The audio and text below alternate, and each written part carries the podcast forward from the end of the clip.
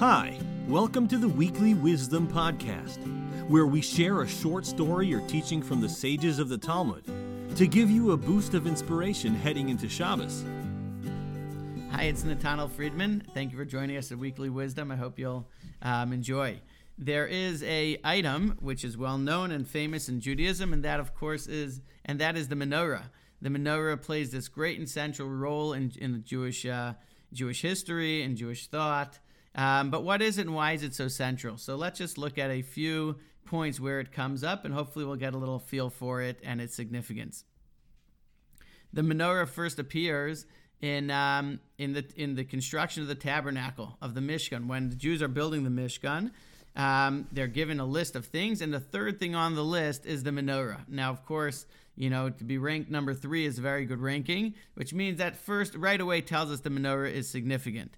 But when we look a little closer, we discover many, many fascinating things about the menorah.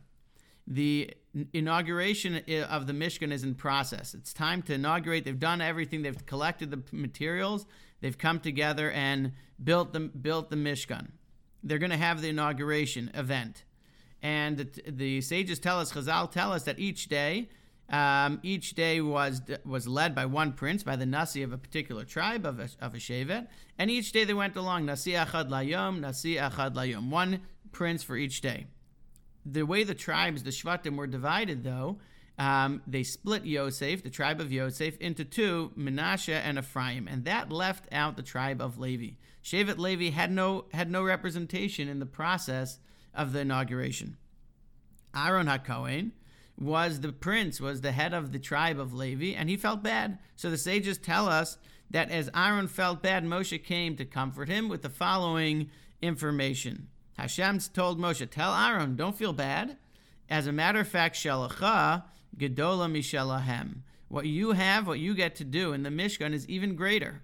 What's that? And the Torah goes on to tell us, Behalos Chaz says you are going to lift up as raise up the flame of the menorah, you're going to have a much greater role in the Mishkan, in the, in the tabernacle.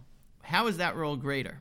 So I saw an interesting thing from uh, Shimshon Pincus, which I thought um, brings answers this question. How is it greater? He says that the goal, the process of the building of the Mishkan, was to yield a goal, and that goal was that goal was to um, to bring God's presence amongst the Jewish people. Vasuli Mishkan v'shachanti b'socham. That we should build a Mishkan that God could dwell amongst us. We could have an access point, a connection to God, and, and up and lift ourselves up, raise ourselves up in a spiritual state. We'll have a point where we can connect to God and be and be lifted up spiritually.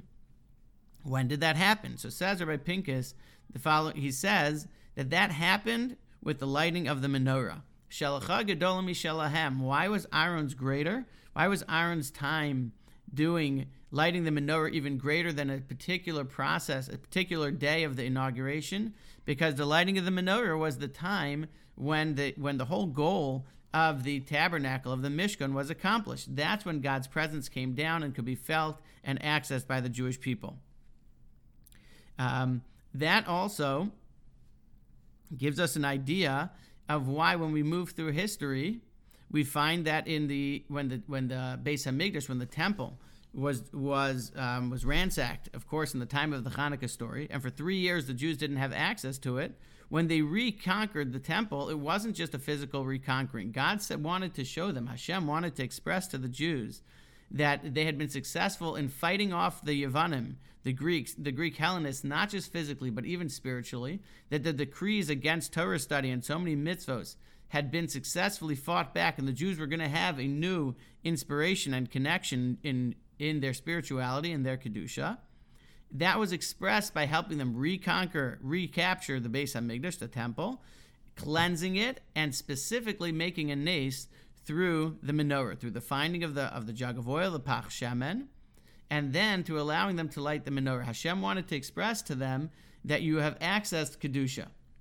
You have successfully fought back against the Greeks, and you're going to re-inaugurate the temple and bring kedusha back to the Jewish people. I think that also expl- explains why the sages tell us harotzeh lehachkim yadrim that a person who wants to have more more of the wisdom of the Torah should turn as he prays a little bit to the south because the menorah was on the southern side of the area that was called the Kodesh, the holy, in the temple.